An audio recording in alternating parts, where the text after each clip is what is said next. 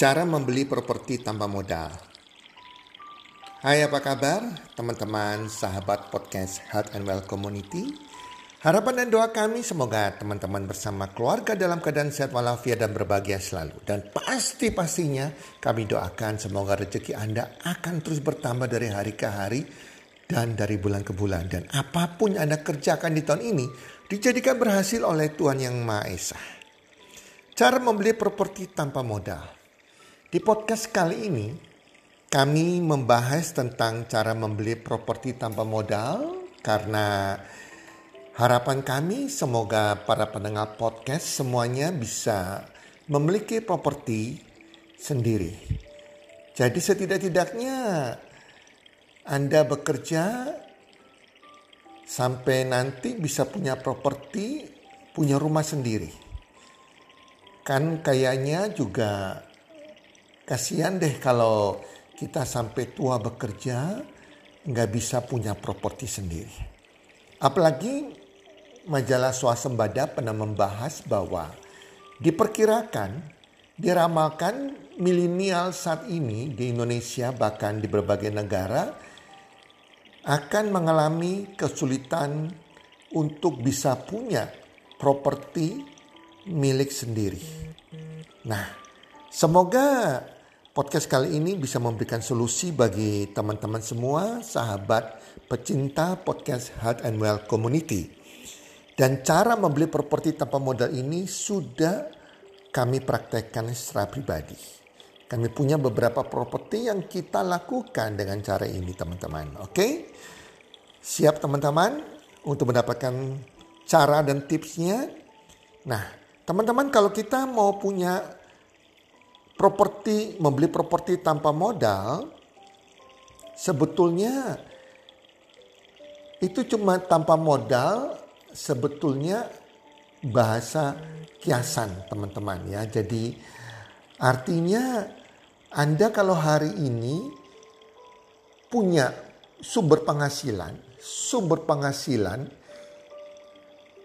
entah dari gaji Anda atau dari bisnis Anda yang di mana itu tidak mencukupi untuk Anda saving, Anda investasi untuk bisa membeli properti, maka Anda harus punya niat yang serius selama Anda punya keinginan serius untuk beli properti, untuk punya properti sendiri.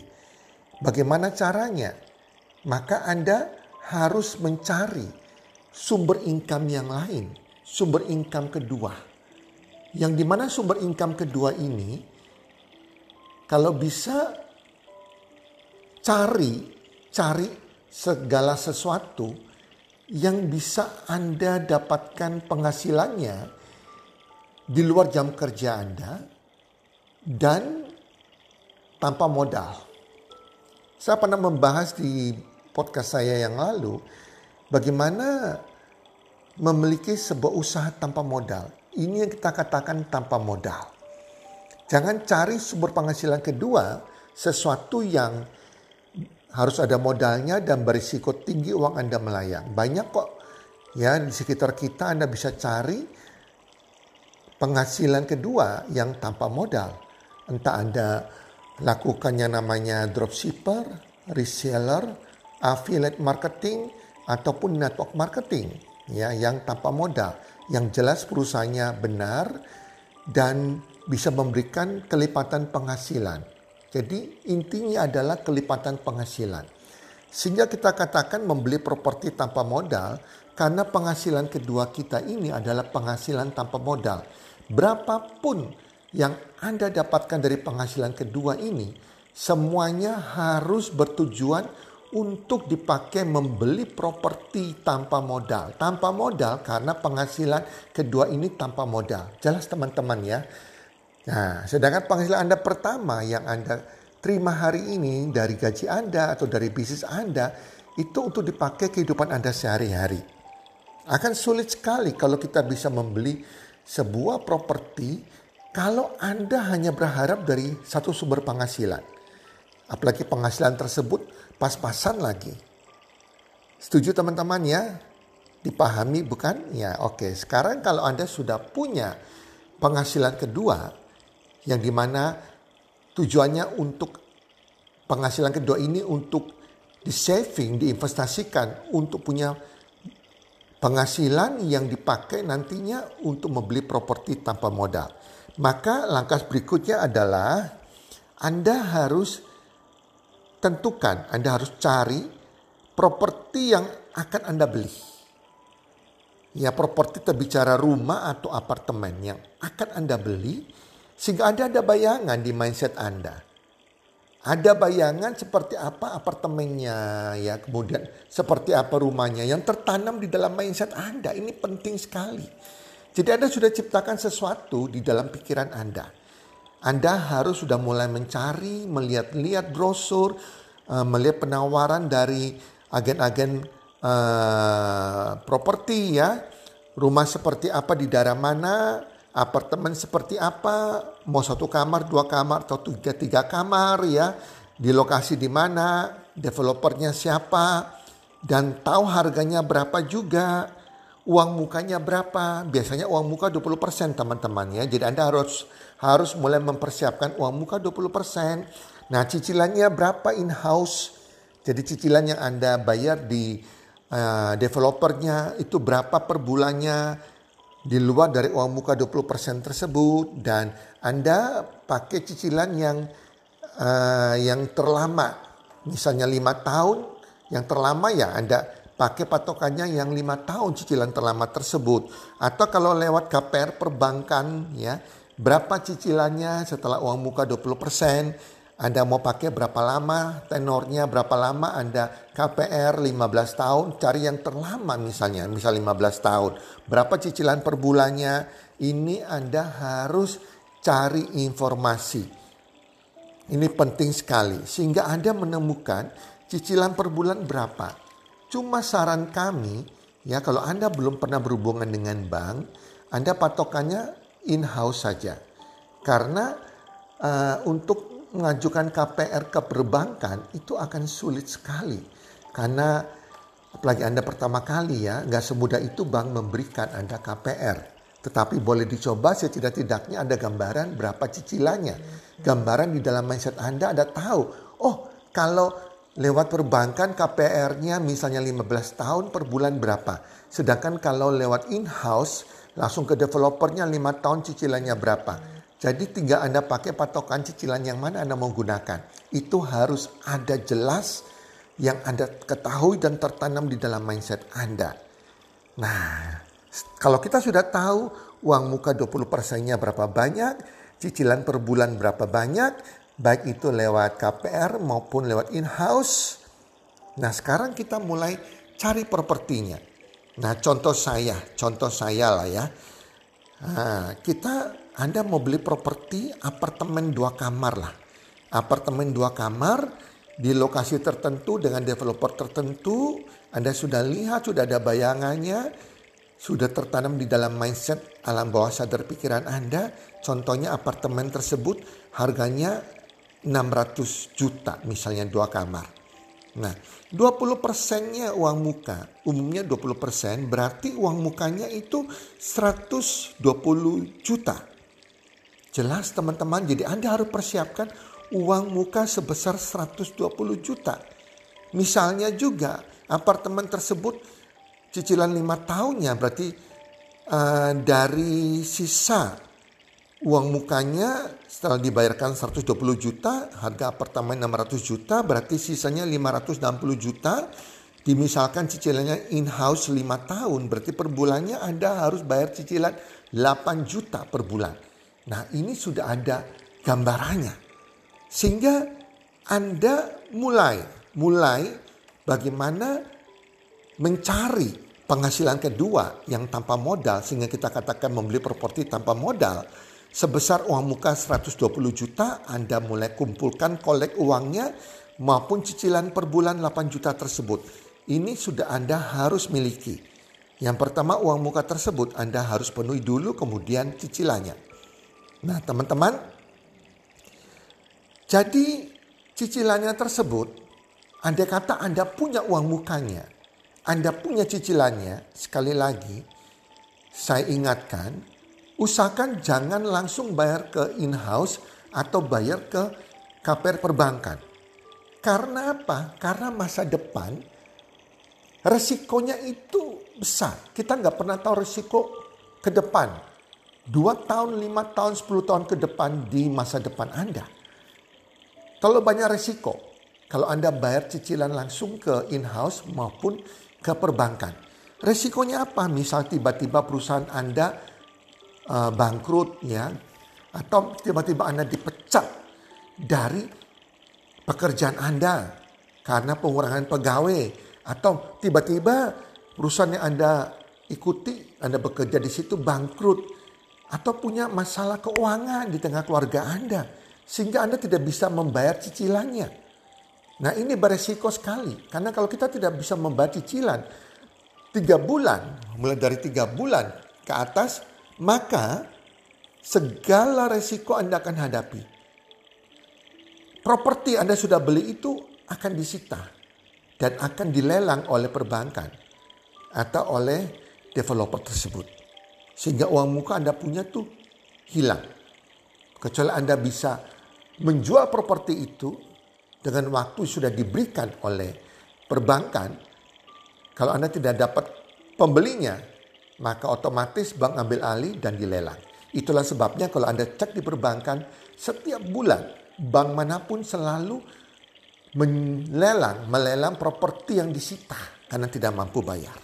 Itulah sebabnya cicilannya jangan Anda langsung cicil ke bank atau di developer, tetapi Anda punya komitmen mencicil dengan konsisten tetapi dirupakan berupa logam mulia. Logam mulia antam misalnya. Antam ya cicilan logam mulia antam.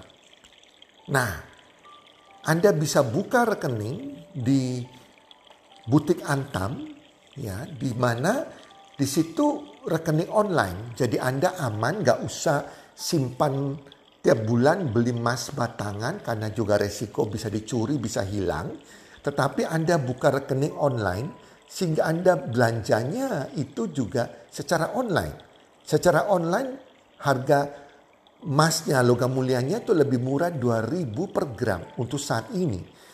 Dan kalau Anda jual lebih mahal 2000 per gram. Jadi Anda menganggap bahwa Anda lagi menyicil di perbankan atau di in-house perusahaan developer tersebut yang di mana kalau cicilannya misalnya tadi saya katakan 8 juta per bulan ya sudah ya Anda mulai setiap bulan beli logam mulia antam. Ya lewat rekening online. Rekening online Anda tinggal bayar semacam sewa lah per tahun berapa tergantung dari jumlah yang Anda beli.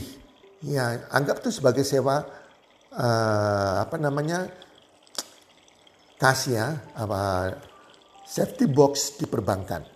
Jelas teman-teman ya. Jadi Anda rutin ya. 8 juta setiap bulan Anda sisihkan, Anda beli logam mulia antam bulan depan juga beli lagi 8 juta. Itu dianggap sebagai Anda mencicil di perusahaan properti. Dan Anda nggak usah khawatir, lakukan konsisten karena kalau properti ini naik harganya setelah mungkin 5 tahun, 10 tahun, 15 tahun, Anda tidak usah khawatir karena emas ini logam mulia sifatnya hedging. Sekali lagi logam mulia sifatnya hedging atau pelindung nilai, anti inflasi. Berapapun properti naik selama 15 tahun, itu sama dengan nilai emas uang muka yang sudah Anda kumpulkan. Sehingga nanti kalau 15 tahun kemudian atau 10 tahun kemudian Anda sudah siap, logam mulianya sudah siap membeli harga properti yang Anda inginkan, maka nilainya akan bisa sama dengan harga jual properti tersebut walaupun sudah naik kena inflasi. Karena masifannya adalah anti inflasi teman-teman. Jelas ya, dan Anda terlindungi juga dari resiko ke depan yang kita nggak pernah tahu. Karena cicilan kalau Anda lakukan lewat uh, logam mulia Antam lewat butik Antam itu aman dari risiko karena mungkin pada waktu saat tertentu di bulan-bulan tertentu Anda punya masalah keuangan, ada masalah Anda butuh keuangan untuk biaya orang tua sakit sehingga keuangan Anda terpakai, Anda bisa menstop cicilan beberapa bulan, kemudian meneruskan lagi. Itu tidak akan terjadi kalau Anda langsung mencicil lewat perbankan. Ya, jelas teman-teman ya. Nah, itu Anda lakukan terus, lakukan terus. Ya, lakukan terus mencicil rutin sampai terkumpul nilai sebesar properti yang Anda siap beli dan Anda beli secara cash dengan mencairkan logam mulia Anda. Jelas teman-teman ya. Nah, kalau Anda sudah sudah uh, membeli properti, sudah bayar lunas, nah nanti Anda bisa properti Anda sudah beli tersebut, nanti Anda bisa kalau belum Anda gunakan, Anda bisa karyakan. Anda bisa karyakan walaupun Anda harus sewa masih nyewa rumah nggak masalah teman-teman ya. Kalau sewanya properti Anda ini, misalnya apartemen itu lebih tinggi dari harga sewa rumah Anda. Nah, artinya apa? Contohnya misalnya apartemen yang seharga 600 juta tersebut. Berapa sih harga sewanya? Harga sewanya uh, per tahun. Nah, itu biasanya, biasanya teman-teman patokannya sebesar 3% sampai dengan 5% umumnya. Karena pemilik properti berpedoman bahwa 600 juta ini itu kalau dia masukkan deposito akan dapat bunga deposito sebesar kurang lebih 3% itu sudah bagus sekali teman-teman ya. Jadi biasanya kalau Anda punya properti senilai 600 juta misal apartemen sewanya berapa ya dikalikan 3% misalnya atau sampai dengan paling bagus ya 5% kalau bisa dapat 5%. Kalau 600 juta, 600 juta dikalikan 3% sewa per tahun berarti 18 juta per tahun. Kalau dibagi 12 eh, bulan maka per bulan sekitar satu setengah juta teman-teman ya. Nah itu kurang lebih sehingga Anda bisa mendapatkan satu setengah juta setiap bulan dari properti Anda yang Anda sewakan tersebut. Nah, uang ini juga Anda bisa belikan lagi logam mulia antam, diputar lagi, diputar lagi, dikumpulkan lagi sehingga bisa beli properti yang kedua. Nah, kalau misalnya apartemen Anda ini 600 juta itu Anda sewakan. Nah, kalau bisa memberikan hasil sewa sebesar 60 juta per tahun, eh sorry 18 juta per tahun. Dan Anda bisa menyewa, menyewa rumah.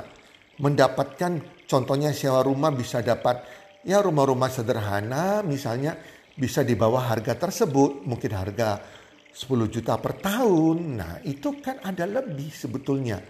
Dari sewa properti Anda ada kelebihannya 8 juta. Nah ini kan bagus jadi properti yang Anda sudah bayar lunas tersebut Anda sewakan bisa membayar sewa rumah Anda. Dan ada lebih, ada lebih yang bisa Anda karyakan lagi.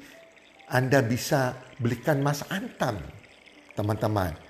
Nah ini yang namanya Anda punya apa ya, punya aset yang bukan menjadi liability, tetapi sungguh-sungguh aset yang menjadi mem, Anda karyakan menghasilkan penghasilan ya menjadi harta karena menghasilkan penghasilan bagi Anda. Properti menjadi aset kan memberikan penghasilan teman-teman. Nah asetnya digulung aja penghasilannya yang Anda terima dari sewa digulung, berikan logam mulia antam, kemudian dikumpulkan, beli lagi properti dan seterusnya. Teman-teman itu sudah kami lakukan dan itu adalah cara beli properti tanpa modal yang benar. Dan sekarang Anda sudah tahu caranya, sudah tahu solusinya untuk punya properti sendiri. Tinggal Anda praktekkan apa yang kami bagikan. Demikian dari kami. Salam sehat one two three, semoga bermanfaat dan salam sukses one two three.